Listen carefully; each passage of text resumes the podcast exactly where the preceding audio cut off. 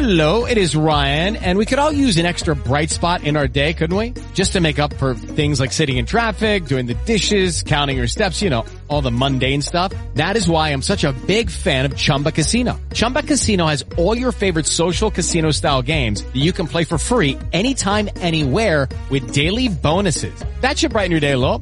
Actually, a lot. So sign up now at chumbacasino.com. That's chumbacasino.com. No purchase necessary. Group. Void were prohibited by law. See terms and conditions. 18 plus. Hello, it is Ryan, and I was on a flight the other day playing one of my favorite social spin slot games on chumbacasino.com. I looked over the person sitting next to me, and you know what they were doing? They were also playing Chumba Casino. Coincidence? I think not. Everybody's loving having fun with it. Chumba Casino is home to hundreds of casino style games that you can play for free anytime, anywhere, even at 30,000 feet. So sign up now at chumbacasino.com to claim your free welcome bonus. That's chumbacasino.com and live the Chumba life. No purchase necessary. Group. Void were prohibited by law. See terms and conditions. 18 plus. Bene, buongiorno a tutti, benvenuti a questa nuova puntata di Live Video Radio Evolution. Facciamo partire la sigla, oggi parliamo di identità.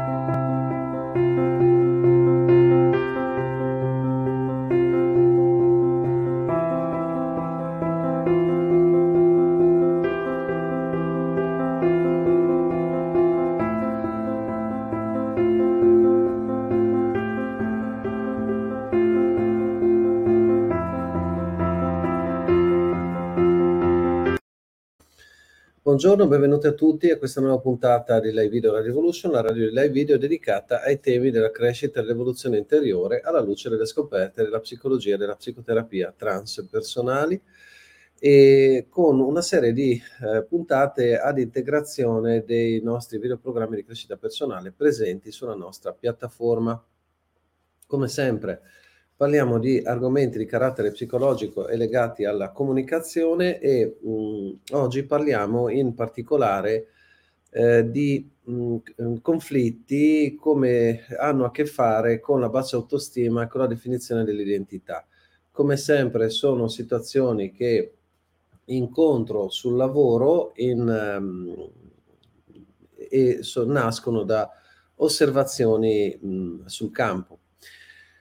Per quanto riguarda eh, le questioni di tipo organizzativo, il, um, oggi uscirà la locandina eh, col programma del seminario di digiuno, confermate le costellazioni a Vicenza il 20 eh, novembre, non ci sarà invece il corso di respiro previsto per sabato, eh, non ci sono iscritti eh, a sufficienza per poter giustificare un evento a Vicenza sabato Invece vengono coste- confermate le costellazioni, c'è ancora un posto per le costellazioni di Vicenza. Il, mh, mentre ci, si terrà il eh, seminario di, mh, online sulla Io e lo Spirito all'interno della scuola di counseling gestaltico online il eh, 16-17 dicembre, eh, novembre, se ben ricordo, dopo eh, ve lo dico con il, no, il vediamo un po' se mi ricordo bene, il 25-26 novembre dovrebbe essere più o meno quel weekend lì, e poi il 2-4 dicembre il seminario eh, sul digiuno e la meditazione. Bene, e detto questo, eh, proseguiamo nostra, nel nostro percorso di sviluppo delle competenze comunicative e psicologiche eh, succede che alle volte noi ci mettiamo in situazioni eh, difficili da soli o abbiamo atteggiamenti provocatori. Faccio un esempio. E, um, inizio a parlare di cose che gli altri non possono capire, inizio a parlare di cose che gli altri possono trovare fastidiose, che ne so, o possono essere prese come ehm, manifestazioni di arroganza, che ne so, magari sono molto esperti, di una certa materia e parlo di questa materia ad altre persone che non ne sanno nulla, che sono infastidite dalla mia conoscenza, oppure semplicemente inizio a impostare un discorso mh, sapendo già che questo discorso susciterà eh, fastidio negli altri. Adesso che ci penso mi vengono in mente numerose situazioni, per esempio inizia a parlare di tecniche di pranayama eh, con persone che mh, magari eh, sono completamente disinteressate a questo argomento e pensano solamente alle partite di calcio eh, e quindi trovano l'argomento irrilevante e comunque eh, lo trovano anche fastidioso. E soprattutto magari perché eh, sentono le proprie attività giudicate rispetto a me che parlo tecniche di pranayama. E ehm, quindi in questa compagnia non mi metto a parlare di calcio perché è l'argomento che va per la maggiore, ma mi metto a parlare di cose di cui è meglio che non parlare, mm, che vengono trovate sgradevoli. Allora, anche qua eh, bisogna fare eh, molta attenzione perché la regola nella comunicazione è osserva quelle che sono le conseguenze della tua comunicazione. Eh, se la conseguenza è negativa hai comunicato male, basta. Ehm, se la conseguenza della tua comunicazione è negativa, le cose sono due. O hai comunicato male o comunque il contesto non è corretto per quello che stai dicendo e quindi hai comunicato male lo stesso. Perché? Quando noi comunichiamo dobbiamo fare attenzione a quello che è il contenuto delle parole, ma il contenuto non basta, anzi è un 30% se vogliamo, perché il 70% è come io dico le cose, no? con gentilezza, con giudizio, con fastidio. Questi sono le, eh, gli aspetti da monitorare, gli aspetti della comunicazione non verbale e paraverbale, quella che avviene a livello della voce. Ma c'è un altro aspetto da considerare, cioè il contesto in cui io comunico, cioè a chi sto parlando, in che momento sto parlando. È banale, ma mh, mm, purtroppo ce lo dimentichiamo. Perciò se io parlando di una certa cosa che mi sembra interessante eh, suscito il fastidio della persona che ho davanti mh, mm, o delle persone che ho davanti, è chiaro che io sto comunicando in una maniera che non è corretta, punto. E poi potrò andare a cercare i motivi per cui uso una comunicazione che non è corretta. Ci sono eh, mille motivazioni alla base di questo, va bene, si possono eh, scoprire.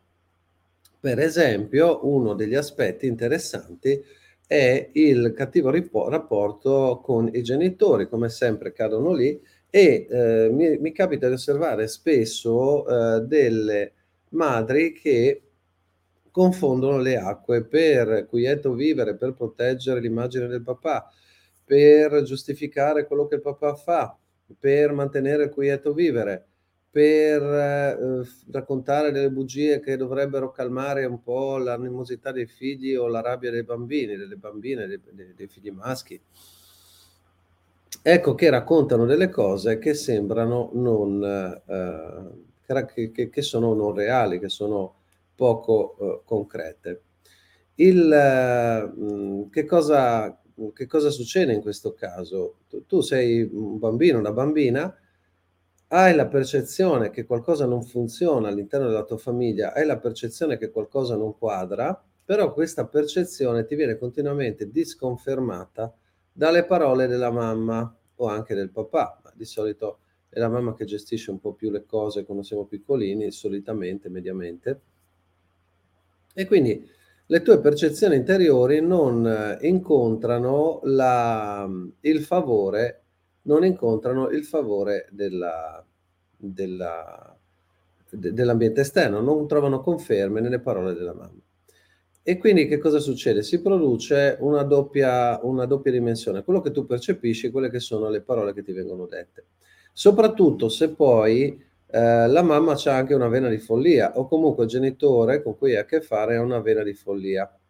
Che accade in quel caso? Che il, um, se magari hai a che fare con una madre che è bugiarda patologica o che si inventa cose che non sono mai esistite, perché magari soffre di disturbi eh, di personalità, di qualche disturbo a livello di struttura dell'io, per cui si inventa anche delle storie incredibili, delle bugie a cui crede magari, ci sono anche situazioni dove dei genitori dicono delle bugie sapendo di dirle, o per il bene dei figli, per il supposto bene dei figli, eh, oppure perché mh, mm, amano prendere in giro i bambini, quindi purtroppo mi capita anche questo, quindi genitori che amano prendere in giro i figli il, e quindi dire delle cose che non sono vere. Eh, così come mi capita anche di vedere dei genitori che raccontano bugie, ma perché essi stessi se le raccontano e confondono la realtà con la fantasia. Qual è eh, la, la, conseguenza di questa situazione? Che tu cresci e eh, non ti fidi più di te, perché comunque un bambino è chiamato a fidarsi degli altri. Cosa dice Lisa? Il cosiddetto quieto vivere mi ha ossessionato per anni, poi ho capito che chi parla di quieto vivere generalmente si riferisce esclusivamente al proprio. Eh sì, eh, infatti, cioè ricordiamoci che se un padre picchia i figli è perché la madre lo consente, se un padre eh, trascura la famiglia più o meno è perché la madre lo consente. Quindi, a parte situazioni molto specifiche, insomma, non si può generalizzare come in tutte le cose, però generalmente se una madre nasconde certe situazioni o perché le fa lei, quindi o è una madre che picchia i bambini, per esempio, faccio o che li insulta o che li molesta psicologicamente, fa violenza psicologica, o perché il, mm, il padre fa tutto questo e la madre non dice nulla, mm, è perché la madre o giustifica o non vuole affrontare il disagio di affrontare il padre. E quindi preferisce che siano i figli a patire questo disagio piuttosto che lei a patirlo per dover affrontare quest'uomo. E quindi, come si dice, la patata bollente cade sui più deboli, quello che insomma fa parte della nostra struttura sociale, perché se la nostra struttura sociale funziona in una certa maniera è perché le famiglie funzionano in una certa maniera. Dobbiamo sempre partire dalle piccole cose e guardare eh, come mai i forti nella società eh, fregano i deboli, perché nelle famiglie i forti fregano i deboli e così va avanti da migliaia di anni. E eh, i lavori che stiamo facendo qui su questo canale, eh, i videoprogrammi, i live video, le dirette della mattina, i, i corsi, servono, servono appunto a liberarsi da questa pesante eredità psicologica questa, mh, queste mille mh, forme in cui si nasconde l'ego e i suoi trucchi, con i suoi trucchi. Quindi che cosa ti ritrovi? Che hai una mamma che dice delle bugie o hai un papà che dice delle bugie, che queste bugie vanno in contraddizione con quello che senti e a causa di questo cresci con dei forti dubbi su di te. E qui abbiamo i primi problemi di autostima, per esempio, perché se tu non ti fidi di te, di chi ti devi fidare? Farai delle scelte sbagliate. Chiederai sempre conferma agli altri o addirittura alla mamma. Vedo anche questo, ragazzi di 30 anni, continuare a chiedere consigli ai genitori, continuare a chiedere eh, in maniera mh, mm, tremolante, tremante, i consigli alla mamma o al papà anche davanti all'evidenza che mamma e papà hanno fatto delle scelte palesemente di livello inferiore. Che ne so, sono, um, sto facendo un percorso universitario di altissimo livello, parlo con la mamma che mh, ha fatto tutta una serie di scelte nella vita che l'hanno portata a patire enormemente, magari in maniera ingiustificata Uh, per esempio, si è sacrificata davanti alle umiliazioni delle famiglie del marito, che ne so, o alle umiliazioni della sua famiglia di origine. Hai a che fare con una mamma che ha um, scelto di non tornare a lavorare anche se poteva farlo perché aveva paura di rientrare nel mondo del lavoro. E comunque cresci e hai la possibilità di funzionare ad alti livelli, ma non lo fai perché hai paura delle conseguenze.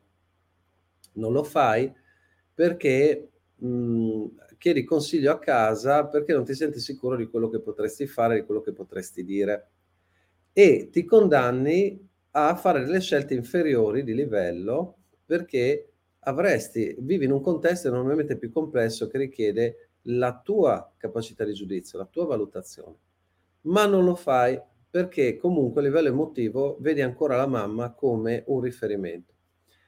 Ma perché vedi la mamma come un riferimento? Perché continui a vedere il papà come un riferimento anche quando hai raggiunto i 30 anni eh, o i 25, 30 anni, insomma l'età della giovinezza in cui imposti la vita adulta? Perché stai facendo tutto questo? Perché eh, sei cresciuto col dubbio, ti hanno instillato il dubbio, ti hanno instillato il dubbio che quello che pensi e quello che senti non è vero. Ma no, non è vero, caro figlio, caro figlia, di quello che, che, quello che pensi è sbagliato quello che senti è sbagliato. Eh, lascia, pensa come me, senti come me, quello che penso e che sento è più giusto. Eh, che ne so, mh, mm, non essere egoista, aiuta sempre gli altri anche se eh, ti costa eh, sacrificio. Anche se senti che non è giusto aiutare, fallo lo stesso. Poco importa che magari eh, la percezione della inutilità o della dannosità di aiutare qualcuno sia reale. Se quel genitore funziona in base a un modello di sacrificio e di dolore, cercherà di trasferirlo sui figli, per esempio. Questo è uno dei tanti modi in cui i genitori castrano il naturale sentire e la naturale intelligenza dei figli, uno di tanti, uno degli infiniti modi. Quindi che accade? Accade che a un certo momento però non rinuncia alla tua identità, sai benissimo che per affermare la tua identità vai incontro dove eh, che per affermare la tua identità andresti incontro alla disapprovazione della mamma o del papà, in seconda battuta, e quindi che cosa fai? Trasferisci questa lotta per la definizione della tua identità nella relazione con l'ambiente esterno e qua iniziano i guai. Allora, Fairo dice, oggi sono sempre meno le famiglie dove si picchiano i figli ma molti di quelli della generazione precedente li hanno presi di santa ragione e sono stati danneggiati a me. Sì, è vero che non li picchiano e, e quello che vedo però è la violenza psicologica. L'altro giorno mi capita di osservare eh, due genitori in strada che, pure giovani, una tra l'altro con la mascherina, punto di domanda, eh, con tutta la capacità di una eh, l'incapacità di una bambina di poter vedere le, l'espressione del volto a causa di questa robaccia e il, la distanza emotiva che mette quella robaccia ed entrambi eh, estremamente interessati a eh, criticare quella bambina perché non si comportava bene. In piedi, alzando la voce, con una bambina di due anni, eh, dicendo ah ma tu sei colà, ma tu sei colà via, fai capricci, ma sì è vero. Cioè, era, era, una scena agghiacciante, una cosa da Shining. Io mh, naturalmente non ho potuto fare a meno di avvicinarmi, di lasciare il mio biglietto e eh, vedremo che conseguenze avrà, se avranno la voglia di cogliere l'occasione di fare una chiacchierata e di avere una via luminosa o se invece la scelta di rovinare la vita di questa bambina sarà, eh, sarà prevalente. Quindi ci sono delle situazioni che sono agghiaccianti e se uno cammina con attenzione per le strade e guarda quello che succede, osserva il corpo, le espressioni dei visi, la voce, le parole, capisce che l'inferno è tra le righe e nelle pieghe degli istanti, dei secondi, dei minuti. L'inferno è nelle relazioni, l'inferno è invisibile. L'inferno si coglie solamente con l'attenzione. Apparentemente è una famiglia che passeggia e si gode la giornata, che ha un piccolo screzio. Ma se ti avvicini bene e cogli i dettagli, questi due genitori in piedi che parlano a voce alta, che guardano la figlia dall'alto in basso, che la giudicano entrambi, che uno giustifica l'altro, che uno sostiene l'altro, che creano un muro davanti a questa bambina. Questo è un incubo. Io mi metto nei panni di quella bambina, mi proietto dentro il suo corpicino e guardo la scena e la vivo attraverso i suoi occhi e le sue orecchie, mi si gelano il sangue nelle vene, mi prende un senso di rabbia enorme, un senso di impotenza enorme un senso di fatica, di disistima profonda. E queste sono le conseguenze di generazioni e generazioni di violenza psicologica perpetrate dai genitori sui figli. E a sua volta questa bambina farà lo stesso, se mai riuscirà ad arrivare ad avere una struttura che le consenta di costruirsi una famiglia, a meno che non impari ad odiare talmente tanto la famiglia che decide di non avere più figli, che quella è un'altra conseguenza un figlio che odia talmente tanto sua, le sue radici che dice io non permetterò alle mie radici di continuare, io le voglio distruggere, tutta questa violenza, questo odio si fermano con me, tutta questa infelicità familiare si ferma con me. Questa è un'altra conseguenza della mancanza di amore nelle famiglie, che i figli decidono di non fare più figli, che quando hai 5-6 anni o otto anni, puoi anche decidere che non avrai più una famiglia perché non vuoi che quell'incubo continui. Anche questa è una conseguenza. Poi immagino questi genitori, quando la figlia avrà 20-25 anni, vedono i comportamenti distruttivi della figlia e si chiedono: ma noi cosa abbiamo fatto di male? Niente, tutto a posto, tranquillo, tutto bene. Oppure questa figlia che inizierà un suo percorso dirà: ma non mi ricordo granché dei miei genitori, mi volevano bene, ogni tanto erano severi, ma eh, pazienza, perché quello è la profonda rimozione del male.